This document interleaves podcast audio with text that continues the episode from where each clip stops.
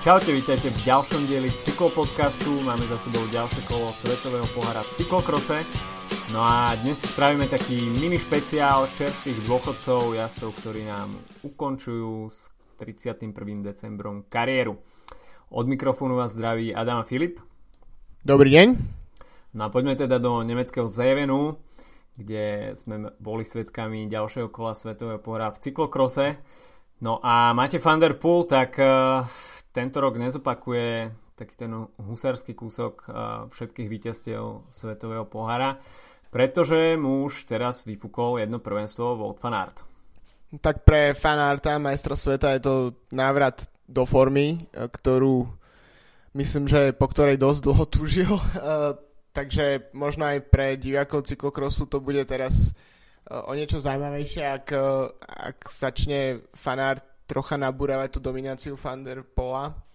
Uh, takže uvidíme, no. Majstrovstvá sveta sú asi o dva mesiace približne, takže ešte času dosť na to, aby, aby sa forma vyľaďovala alebo aby sa forma prepalovala. No, máte Van der tam išiel za tým víťazstvom a formu rozhodne má, to nie, že by sa zrazu seklo. Problémom boli skôr technické problémy, a to teda pravdepodobne spadnutá reťaz alebo nejaký menší problém a, s prehadzovačkou a teda Wout van využil toto zaváhanie Van Pula a získal si ten rozhodujúci náskok. Naozaj to tam Mateo van Pula stálo množstvo sekúnd a navyše sme boli v tom zábere svetkami takisto aj kolízie Michaela Boroša, ktorý sa v tom čase pohyboval na 5. mieste a kolenom tam veľmi bolestivo nabúral do jednej tej uh, tyčky, ktorá uh, drží celé, celé to ohraničenie trate. Uh, takže tam bol celkom nepríjemný pád českého reprezentanta.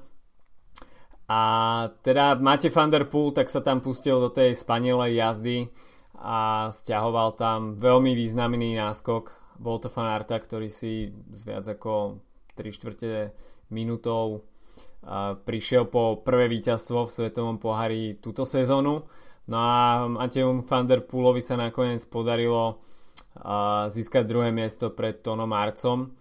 A, takže opäť keď sa pozrieme na top 10, tak okrem Holandianov a Belgičanov sa nám tam zmestil iba Marcel Meissen, domáci majster, takže znova tá dominancia Beneluxu. A uvidíme teda, aká bude toto sú, toto, tento súboj Mateo van der Pula a Volta van Arta pokračovať v ďalších pretekoch. Tiež v, v Nemecku sa potýkali asi s teda hodne blátom. Bolo to fakt celkom radosné, radosný pohľad zo sucha, sucha domova, keď človek sa naozaj nemusí brodiť, lebo toto bolo tak, na gumáky. E, a to samozrejme od cyklokrosu sa to dá očakávať, ale toto bol fakt, že by som povedal až extrém. Veľa sa behalo kvôli tomu. Uh, takže boli to zase troška iné preteky, ako sme zvyknutí, tak, takže to mm, bolo tiež trocha také obohatenie. Uh, tiež uh, svojím spôsobom obohatenie bol, bol tiež výjazd slovenskej reprezentácie na tieto preteky. Štartoval tu tiež uh, Martin Haring, skončil na 35. mieste. Uh, a takisto keby sme sa ešte pozreli na ženskú verziu pretekov, tak uh, tam sme nemali žiadne prekvapenie ani žiadne výmeny uh, v, v víťazstvách, ale Sana Kanci naozaj ide tiež spanilo túto sezónu od víťazstva k víťazstvu a myslím, že jedine návrat Marian Vos na, na bicykel súťažný v cyklokrose môže narušiť túto dominanciu.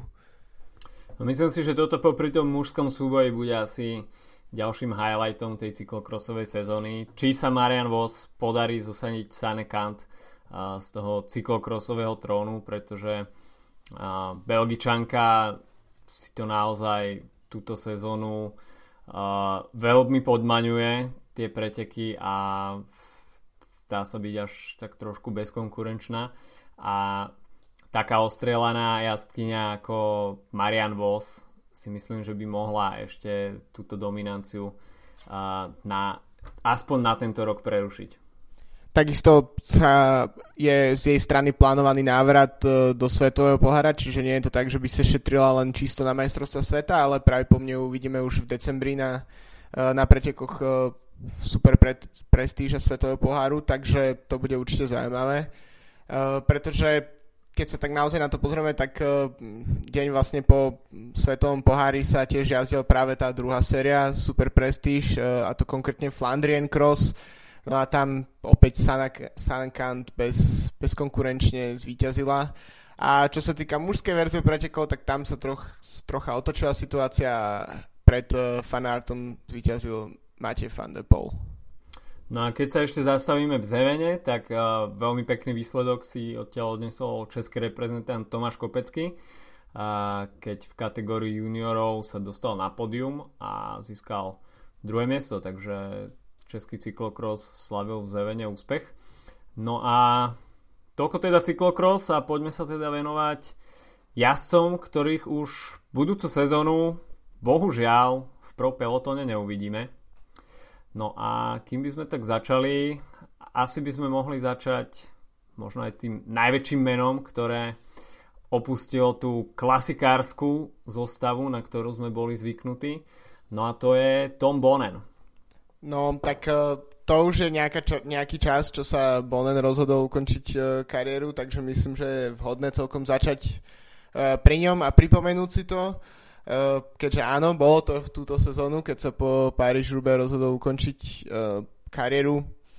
No, čo viac k tomu dodať? No, Bonen bol fenomén, ktorý naozaj hm, dlhé roky spolu s Fabianom Kančelárom ovládali v podstate klasikárskú sezónu bez, takmer bezkonkurenčne. V posledných rokoch tie výsledky už prichádzali ťažšie, ale uh, stále bolo vidieť to odhodlanie. Napríklad práve na Rúbe minulý rok, kde Bonen prehral s uh, Mattym Heymanom, ktorý mimochodom je ešte starší od neho, takže to tiež taký bol veteránsky duel. Hmm. Uh, ale takisto Bonen si prešiel pomerne ťažkým obdobím v posledných uh, sezónach, mal tam, uh, myslím, v Abu Dhabi uh, v 2015 koncom sezóny veľmi nepríjemné zranenie hlavy, tam mu na pretekoch mu tiekla z ucha krv, to nikdy nie je ideálne znamenie, myslím, že doktori hovorili, že nebude môcť jazdiť viac ako pol roka, nakoniec sa vrátilo niekoľko mesiacov na, do klasikárskej sezóny, ale myslím, že také zranenie v takom veku už sa vie dosť zahrať s plánmi. A, takže myslím, že čo sa týka naozaj tohto ročných, uh, tohto ročných retirementov, tak uh, jedinej, jediný, jediné väčšie meno asi ako Bonen, tak je jedine Alberto Contador, ale myslím, že uh, bude, bude Bonen tomu pelotónu na klasikách chýbať. No, bude chýbať hlavne Quickstepu, pretože ako sme už hovorili v predošlých podcastoch, tak Tom Bonen bol vlastne vlajková loď Quickstepu a, a táto belgická, tento belgický tím, jadro tohto, tohto týmu a, tvoria jazdci z Beneluxu a je to jasne orientované na ten domáci trh. A, samozrejme Tom Bonen bol tá najväčšia akvizícia Patrika Lefevra a myslím si, že teraz možno budú mať aj trošku taký problém nájsť toho náhradného lídra a je tam Filip Žilber, ktorý je takisto domáci jazdec, hoci z tej a, valonskej časti. A, ale a, Tom Bonen, keď sa pozrieme na ten prierez jeho kariéry, a, tak je to naozaj borec, ktorý vyhral 4 krát Paríž-Roubaix, 3 krát Ronde a 3 krát Handwe Velgem, takže naozaj 5 krát je trojku dokonca, takže tie klasiky, no, to bola jeho obývačka. A veľká škoda, že sa mu nepodarilo získať ten e, rekordný 5. titul na paríž rube veľmi blízko tomu bol minulý rok, keď skončil druhý za Mettym Heymanom.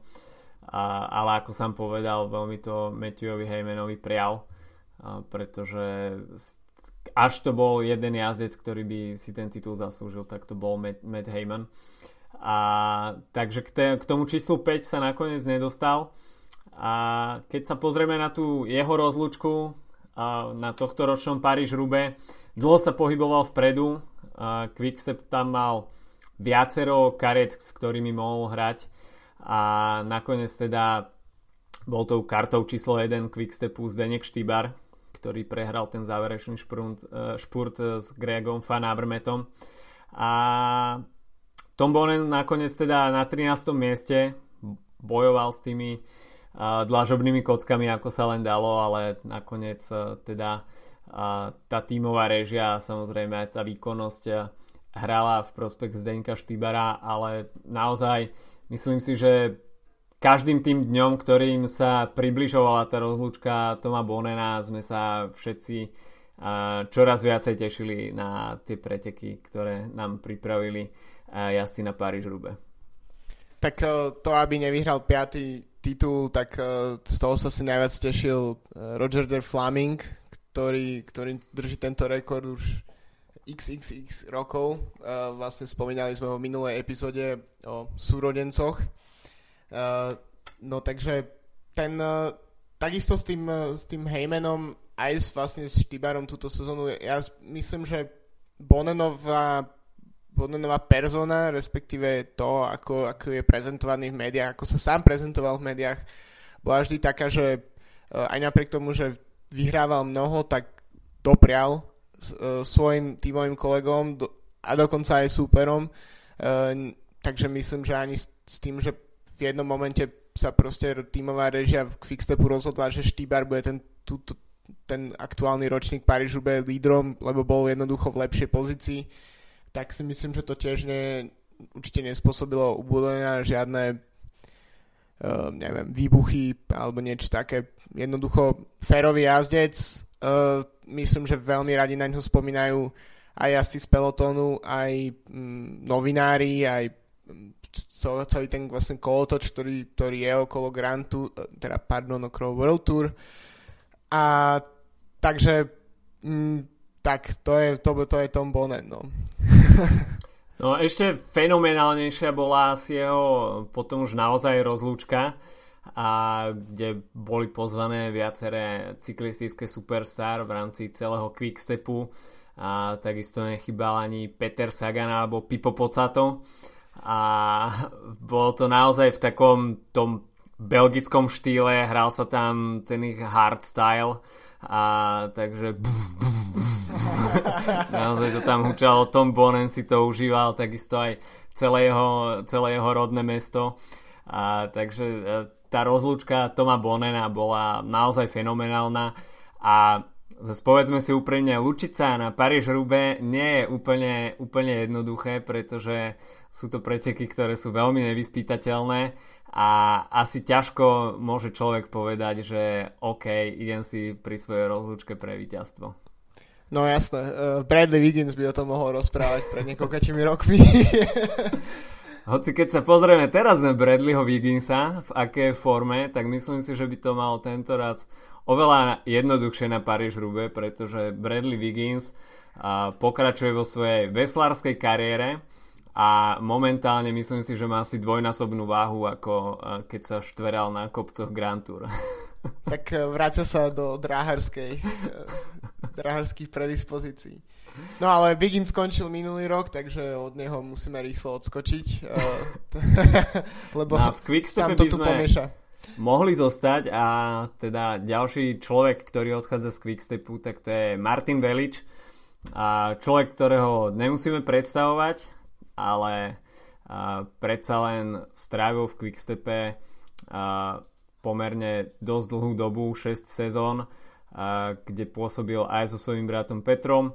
A, no a po odchode Petra Veliča do BMC a Martin a, pokračoval ďalej v Quickstepe.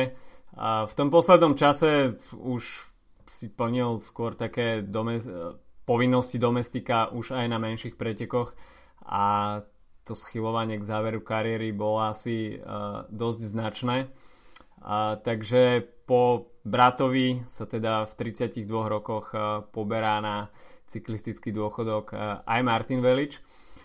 Uh, možno meno, ktoré asi prekvapilo najviac uh, a bolo takým veľmi nečakaným odchodom, tak to bol Andrew Talansky, ktorý sa vo veku 29 rokov ako kedysi najväčšia nádej americkej cyklistiky a poberá do dôchodku a hoci teda nekončí s tou športovou kariérou uh, úplne na dobro, pretože chce sa venovať triatlonu, uh, tak ten odchod z procyklistiky myslím si, že zaskočil viacerých.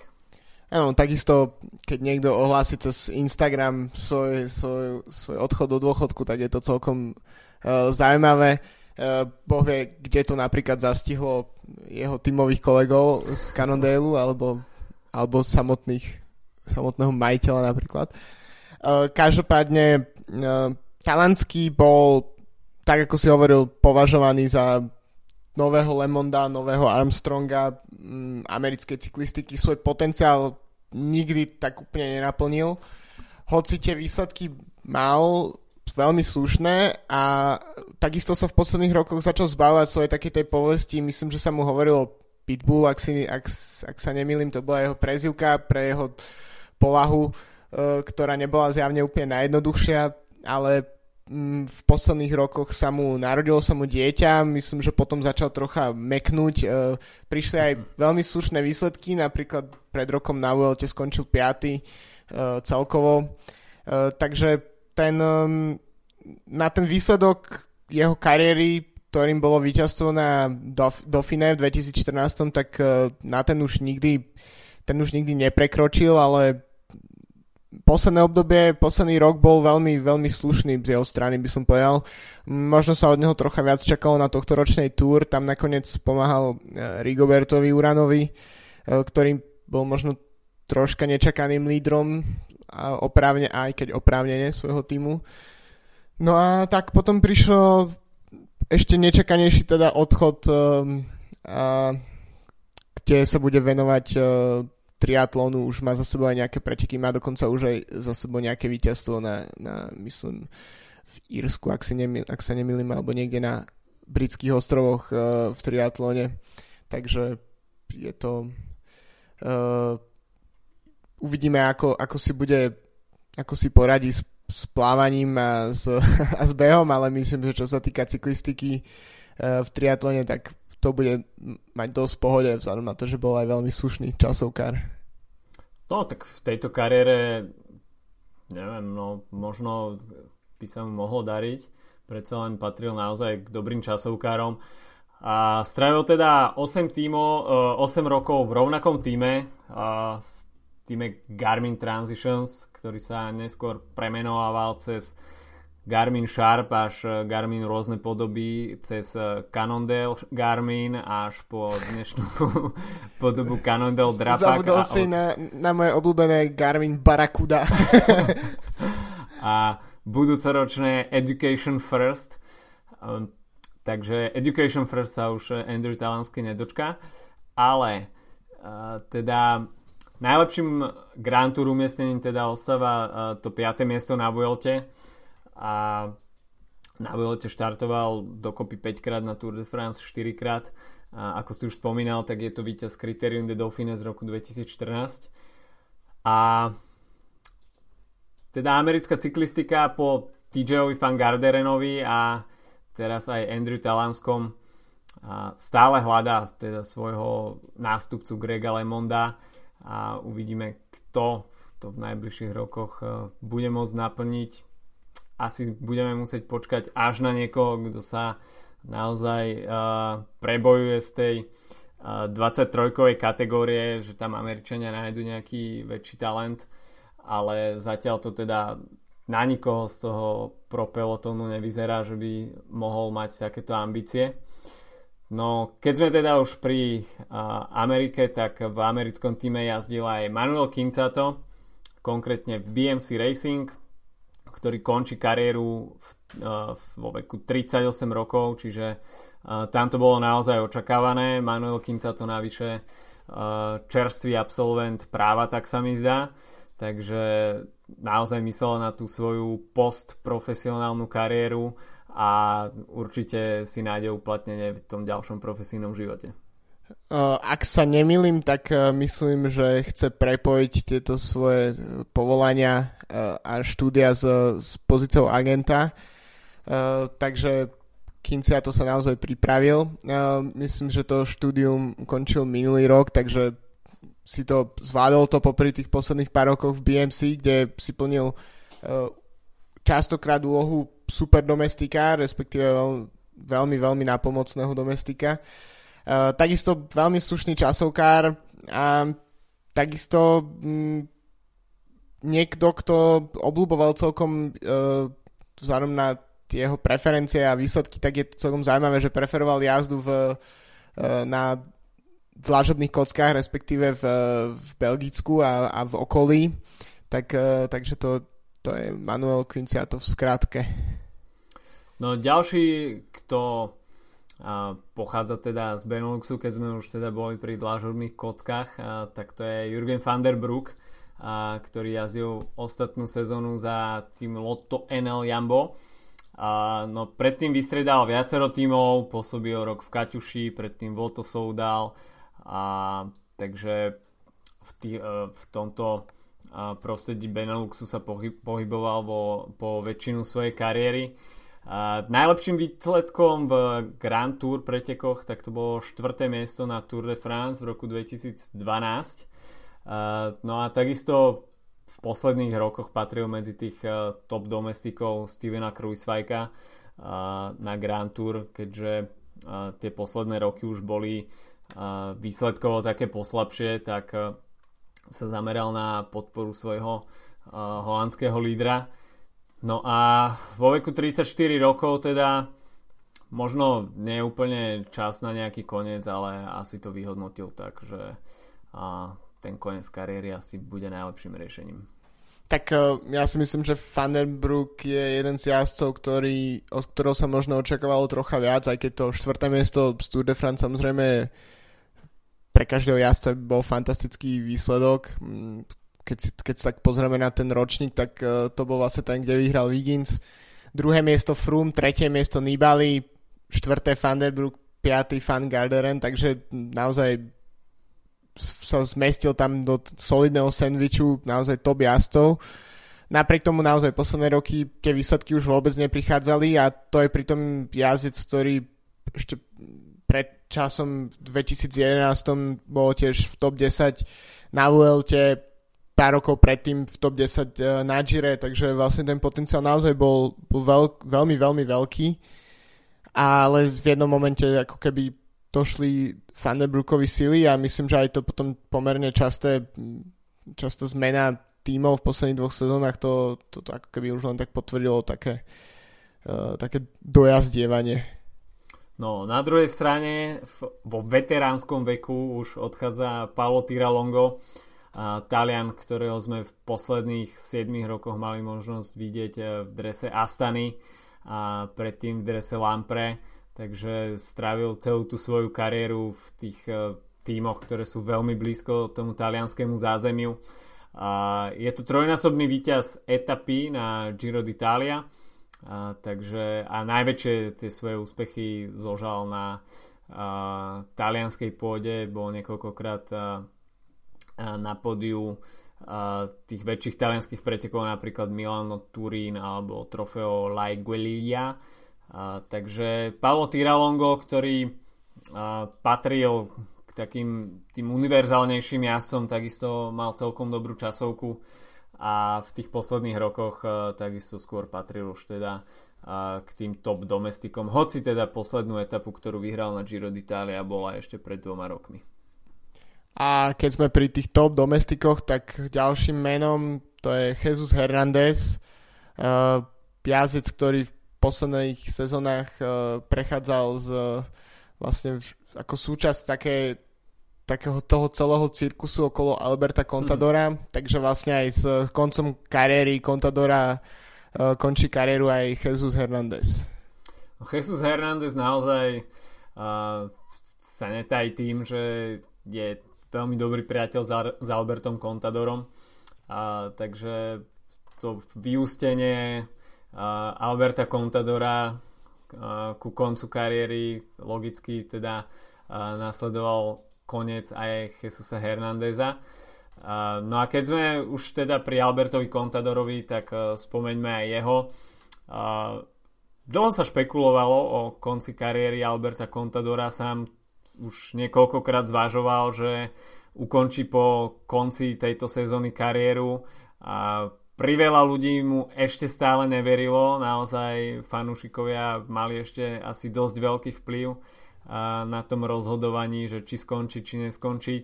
Ten tlak cyklistickej verejnosti a cyklistických fanúšikov tam bol naozaj veľký a pretože Alberto Contador, no nebudeme si klamať, je jeden z takých tých posledných romantických jazdcov, ktorí vedia predviesť tú panáš jazdu a zautočiť e, vtedy, keď sa to možno najmenej očakáva a aj keď je zjavne všetko stratené, tak Alberto Contador ešte vyrážal do útoku minimálne pre oko fanúšika. Takže špekulovalo sa a nakoniec k tomu oznámeniu a konca kariéry prišlo takisto cez sociálne siete po, a, pred Vueltou, keď oznámil, že a, má jednu dobrú správu a možno jednu zlú správu. Dobrou správou bolo, že bude štartovať na Vuelte, no a tou horšou správou bolo teda, že po Vuelte a vešia profesionálny bicykel na klinec. Takisto tá jeho rozlúčka bola presne v takom kontadorovskom štýle, teda v eh, GC sa eh, mu nedarilo dostať sa na pódium v VLT, respektíve myslím, že pokiaľ by tam nebojoval s Frumom o víťazstvo, tak to pre ňoho ani nemalo zmysel bojovať o nejaké, o nejaké pódiové umiestnenie, uh, pre, ako pre jazda, ktorý zvíťazil na VLT tri razy. No, ale v predposlednej etape na tom pekelnom stúpaní na Angliru, tak uh, tam naozaj zasadil záverečný únik a to bola naozaj to bol, to bol moment, na ktorý sa bude, myslím, že spomínať a, a myslím, že ktorým sa aj taká polarizujúca osobnosť, ako je Contador, myslím, že tak naozaj romanticky, ako hovoríš ty, sa zapíše do, do pamäti fanúšikov cyklistiky, pretože to víťazstvo bolo fakt veľkolepé a v takom momente, keď, uh, keď naozaj myslím, že viacerí by sa chceli takto rozlučiť so svojou kariérou. No áno, pokiaľ má pištolník posledný náboj v svojom zásobníku, tak myslím si, že Angliru je miesto, kde ho rozhodne chce vystreliť a tak to spravil Alberto Contador, takže a, čo k tomu dodať? No, víťaz trojnásobný VLT, dvojnásobný Tour de France a Giro, hoci teda a, boli mu niektoré výsledky takisto aj odobraté pre jeho nadopovaný steak. A, ale bol to človek, ktorý vzbudzoval kontroverzie takisto, ľudia ho mali radi, niektorí ho nenavideli. Zažil si aj tú Armstrongovskú etapu cyklistiky, to obdobie, ktoré bolo skloňované s dopingom. Niektorí ľudia mu to neodpustili dodnes, niektorí ľudia ho milovali pre jeho štýl jazdy, to ako tancuje na, na bicykli v stoji. A, takže myslím si, že ten jeho štýl je naozaj ťažko napodobniteľný a, a pri pohľade na dnešnú takú tú možno až strojovú cyklistiku a si myslím, že takýto človek bude v tom propelotone chýbať. Áno, tak e, naozaj je to osobnosť, ktorá takú už tak často nevidíme, e, špeciálne pri tom strojenom štýle Grand Tour lídrov, tak, uh, tak naozaj Contador je ako keby vystrihnutý z inej dekády. Uh, takže myslím, že už len z toho hľadiska, že robil každé preteky alebo každé Grand Tour, na ktorom, na ktorom štartoval, tak robil aspoň v nejakom momente zaujímavým, tak už len preto bude uh, fanúšikom chýbať. No takže toľko Alberto Contador. No a ďalším jasom, ktorého už teda na tom pro okruhu neuvidíme, tak to je Tyler Farrar, ktorý sa lúči v týme Dimension Data. No Tyler Farrar to bol takisto borec, ktorý vyletel v tom šprinterskom poli a jednu dobu tam v roku 2009-2010 naozaj drtil tú šprinterskú konkurenciu. Vyhral niekoľko etap na Gire, na Vuelte a na Eneku takisto vyhral dvakrát Vattenfall Classics etapu takisto na Tour de France, na Tyrene, takže tá zbierka etapových víťazstiev u neho je naozaj dosť široká, 29 profesionálnych víťazstiev. A, ale potom sa dá sa povedať, že úplne vytratil z tej výsledkovej listiny a v potom roku 2011 dá sa povedať, že úplne vybledol a tie ďalšie roky už patrili iba k tomu rozbiehaniu šprinterských vlakov a pokiaľ sa on sám zapojil do šprintu, tak uh, uh, končil teda mimo pódia často. No, tak eh, v posledných rokoch na, naozaj skôr len kvôli divokému účasu, účasu spomínaný Tyler Farrar. A, ale myslím, že v Dimension Data v posledných dvoch sezónach naozaj solidne zapracovali na, na svojom šprinterskom vlaku. Videli sme to aj v situácii, keď uh, Cavendish skončil na Tour de France a ako výborne fungoval ich vlak aj s uh, Bolson Hagenom. Uh, no a tak presne to sú skúsenosti jazdcov ako je Tyler Farrar, ktoré sa prenesú vlastne na, do takýchto výsledkov, že možno jeho výsledky naozaj už neprichádzali, ale verím, že keď niekto strávi toľko sezón v, v World Tour, tak, tak má, je, existuje preto nejaké opodstatnenie, prečo to tak je. Myslím si, že v menoslove týchto jazdcov je asi Tyler Farrar asi najväčším nositeľom toho syndromu vyhorenia, keď zažiaril v tom veku 25-26 rokov a možno si myslel, že ten vrchol ešte len príde. A predsa len sú šprintery, ktorí dokážu potiahnuť tú svoju vyťaznú vlnu aj po 30 a možno Tyler Farrar v nádeji, že naozaj sa z neho stane tá šprinterská superstar. A tak sa ten rozvoj úplne zabrzdil a vlastne po tej 27 už dá sa povedať, že iba stagnoval a tie posledné roky uh, už naozaj, ja si nepamätám, že by zaznamenal nejaký uh, výsledok na väčších pretekoch v top 10 skôr to bolo z jeho strany také trápenie a myslím si, že to jeho ukončenie kariéry bolo, bolo celkom logické, pretože uh, ten jeho štýl jazdy a v spojení s jeho výsledkami myslím si, že uh, v ďalších sezónach by to už nemalo nejaký väčší význam. Presne tak. OK, tak uh, ďalším jazdcom, ktorý opúšťa pro pelotón je takisto aj Lars Peter Nordauk ktorého sme v poslednom roku mali možnosť vidieť v novom Pro Conti týme Aqua Blue Sport. Predtým jazdil dve sezóny na, za Team Sky, 3 roky za Belkin a takisto predtým jazdil ešte 3 roky za Sky. Takže to je norský jazdec, ktorý bol takým cyklistickým univerzálom, ale najviac sa mu teda darilo na jednodňových pretekoch. Áno, ale ešte aj tak pomerne nedávno ako pred dvoma rokmi vyhral vtedy v drese Sky prvý Tour of Yorkshire. Uh, takisto myslím si, že boli platné v, v novom týme Aquablue Sport jeho, jeho skúsenosti, ale nakoniec uh, aj v súvislosti s strápením a zdravotnými problémami, ktoré prišli túto sezónu. Stačí sa pozrieť na jeho výsledkovú listinu. V podstate to, obrovské množstvo DNF a vlastne celkom pomerne málo e, štartových dní, tak ukazuje, že mm, Nordhaug už e, jednoducho, čo sa, tý, čo sa týka tela, tak, e, tak to úplne asi nezvládal. Takže to je ďalší odchod a myslím, že pre norskú cyklistiku je to trocha škoda určite. No, odchádza aj švajčer Martin Elmiger, ktorý pôsobil v drese BMC do ktorého zamieril po skončení projektu AM Cycling, kde jazdil predtým 4 roky, no a takisto bol jazdcom Aže Desar a zažili sme ho ešte aj v drese Fonaku. A čiže Martin Elmiger, ktorý takisto patril k tým univerzálnejším typom cyklistov, a je to víťaz GC z Tour Down Under v roku 2007 a takisto vyhral naposledy nejaké väčšie preteky v roku 2013 a vyhral GC na Tour de Limousin. A, ale takisto v tých posledných rokoch e, patril skôr k teda k tým uh, dvorným domestikom jazdcov, či už na Grand Tour alebo na týždňových etapákoch. A ďalší jazdec, ktorý mal pred rokmi mimoriadne slušné výsledky a v posledných sezónach uh, to bolo skôr iba trápenie, tak to je Sami Sanchez, ktorého trápenie vyústilo do dopingového nálezu a následne mu vyhadzovú z týmu BMC a, a koncu kariéry.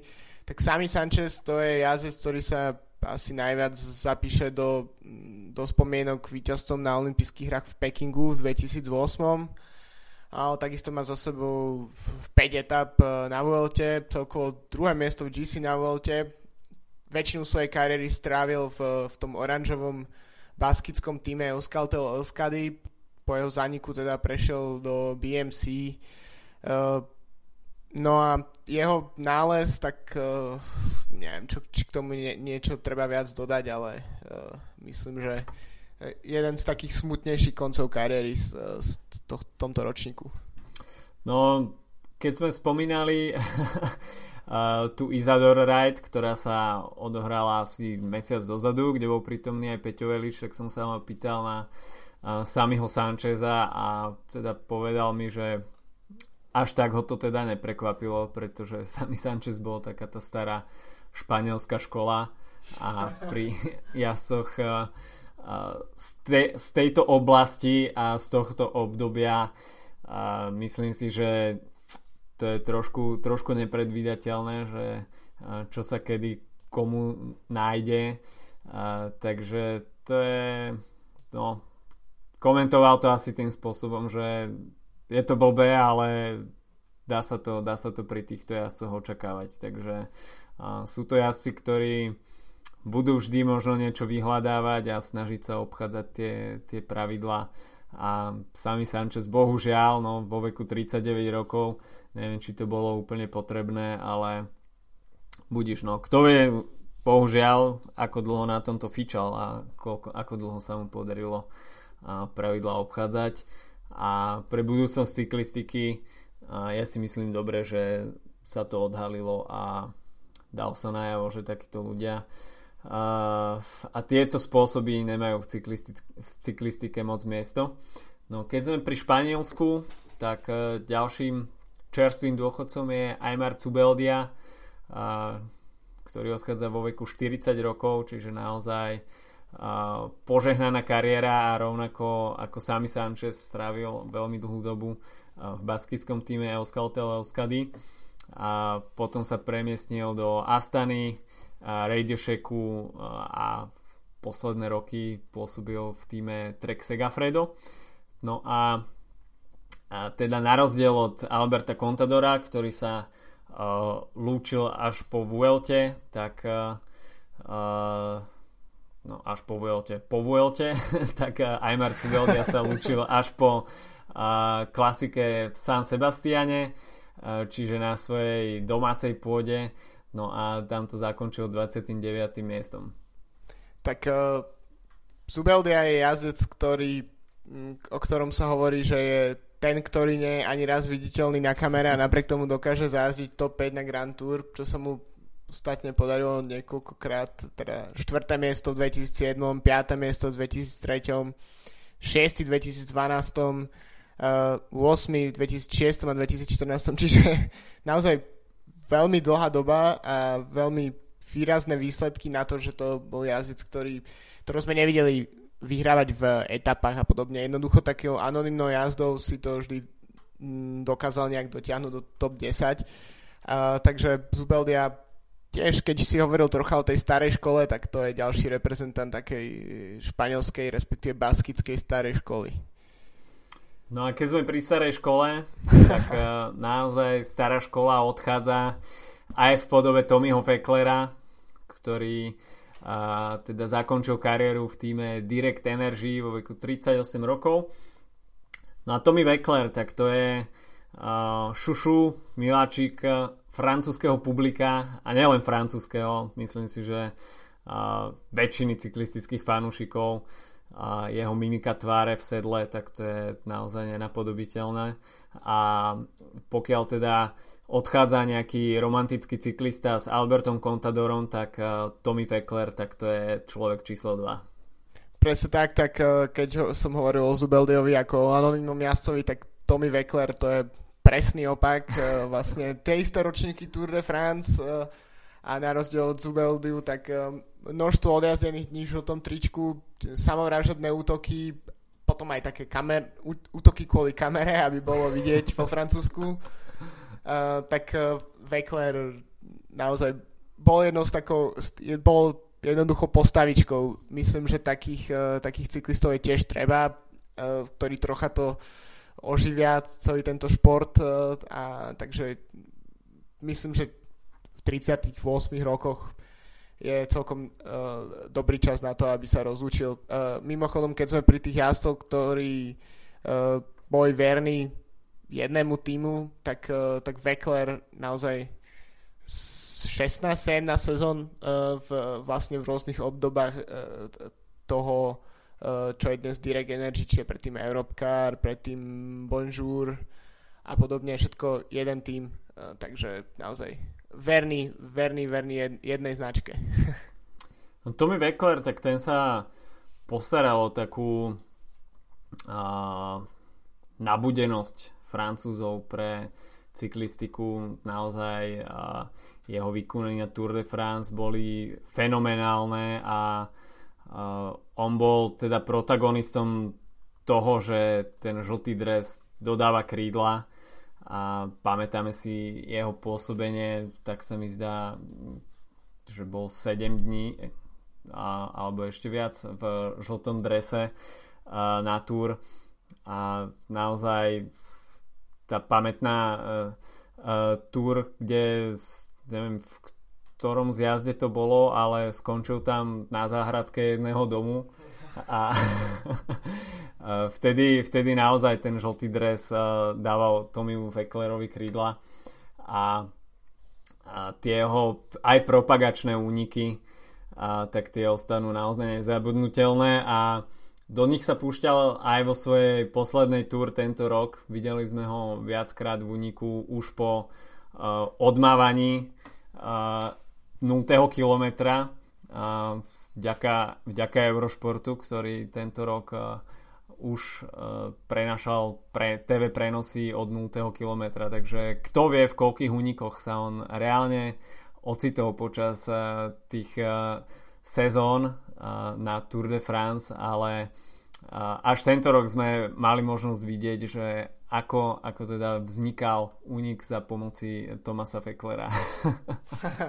ja si myslím, že Feckler si bol dosť vedomý toho, kedy sa začínajú prenosy, takže ja si myslím, že tých unikov nebolo až tak, až tak veľa.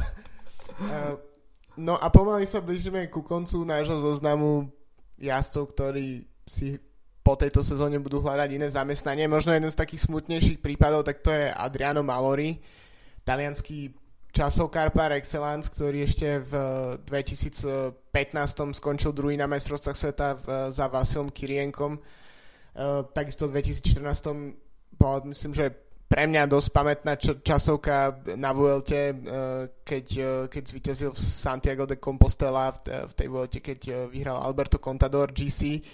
No tak Mallory, veľký talent časovkársky talianskej cyklistiky, počas minuloročného Tour San Luis, Tour de San Luis v Argentíne mal, utrpel dosť drsný pád, ktorý bol najprv to vyzeralo, že bol spôsobený tým, že vošiel jednoducho kolesom do, do Vimolu. E, nakoniec sa ukázalo, že to bolo niečo úplne iné a že Mallory, myslím, utrpel e, v podstate m, krvnú zranení, zrazeninu v, e, na mozgu, e, čo vlastne od, spravilo taký obrovský sled rôznych e, náhod a, a vyšetrení a podobne Uh, on v tom ročníku 2016 sa ešte vrátil uh, drese Movistaru na niekoľko pretekov. Um, takisto aj túto sezónu to skúšal, ale jednoducho tie dôsledky tých, uh, toho zranenia a všetkých tých problémov tak spôsobili to, že uh, preteky Castia i Leon v v máji, ktoré nedokončil, tak, uh, tak, tak bol vlastne poslednými pretekmi, na ktoré odštartoval vo svojej kariéry. No je to naozaj veľká škoda pre taliansku cyklistiku, pretože odchádza uh, skvelý časovkár, a ako si už spomenul, to jeho pamätné víťazstvo v 2014 v Kompostele. Uh, no túto sezónu absolvoval iba dva štarty, dva dní v sedle a uh, ani jedný preteky nedokončil, takže uh, logicky to vyústilo v koniec kariéry pre Adriana Maloriho. Uh, veľký talent talianskej cyklistiky a veľká škoda, pretože tá časovkárska konkurencia prichádza o jedného skvelého jazdca. No a ten siahodlhý zoznam by sme mohli zakončiť vo Francúzsku a to Christofom Riblonom, ktorý sa teda lúči v drese Age Desar. Takisto spojil svoju kariéru s týmto tímom, nikdy nejazdil v inom pro, pro týme a podľa, ako sa sám vyjadril, tak eh, chcel pokračovať aj budúcu sezónu, ale uh, Francúzi mu teda už uh, kontrakt nepredlžili. No a keď strávite uh, toľko rokov od roku 2005 uh, v jednom týme, tak myslím si, že asi sa vám nechce nejak stiahovať veci a premiestňovať sa niekde inde. Presne tak. No a ktorý z tých jazdcov napríklad tebe bude mm, asi najviac chýbať na, na cestách? No jednoznačne Tom Bonen. To je, to je jazdec, na ktorého som sa ja osobne vždy tešil, a pretože takisto aj pre mňa je highlight sezóny jarné klasiky.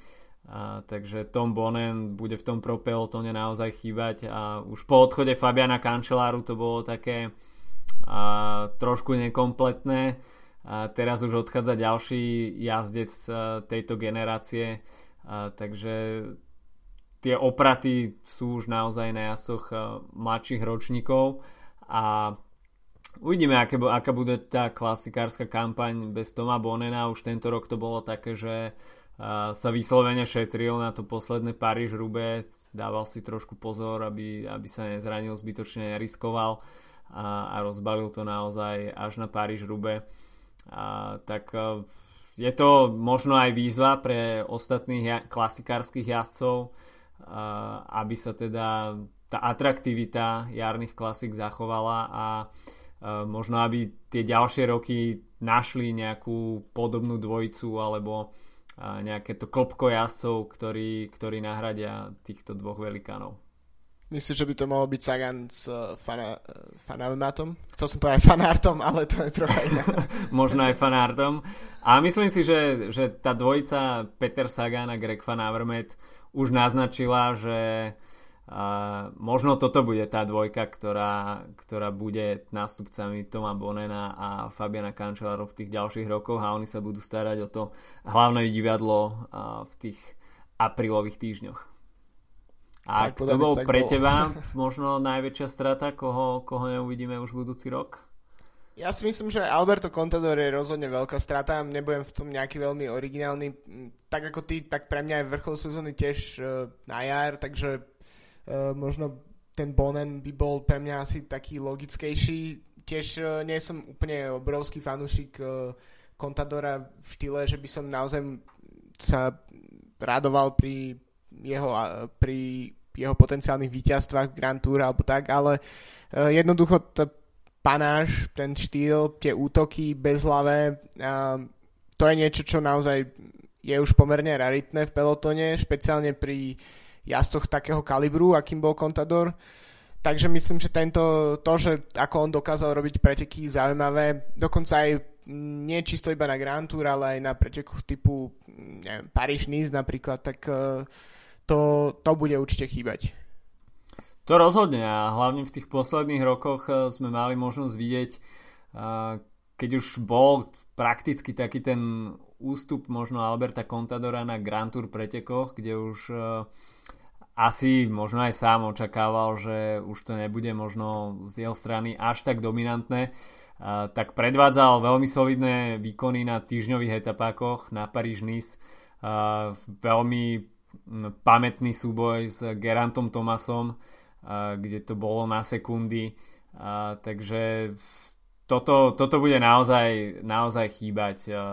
Tie útoky možno častokrát až nezmyselné, ale Alberto Contador vedel, kedy vystreliť dopredu a teda ten posledný výstrel sme videli na Vuelte.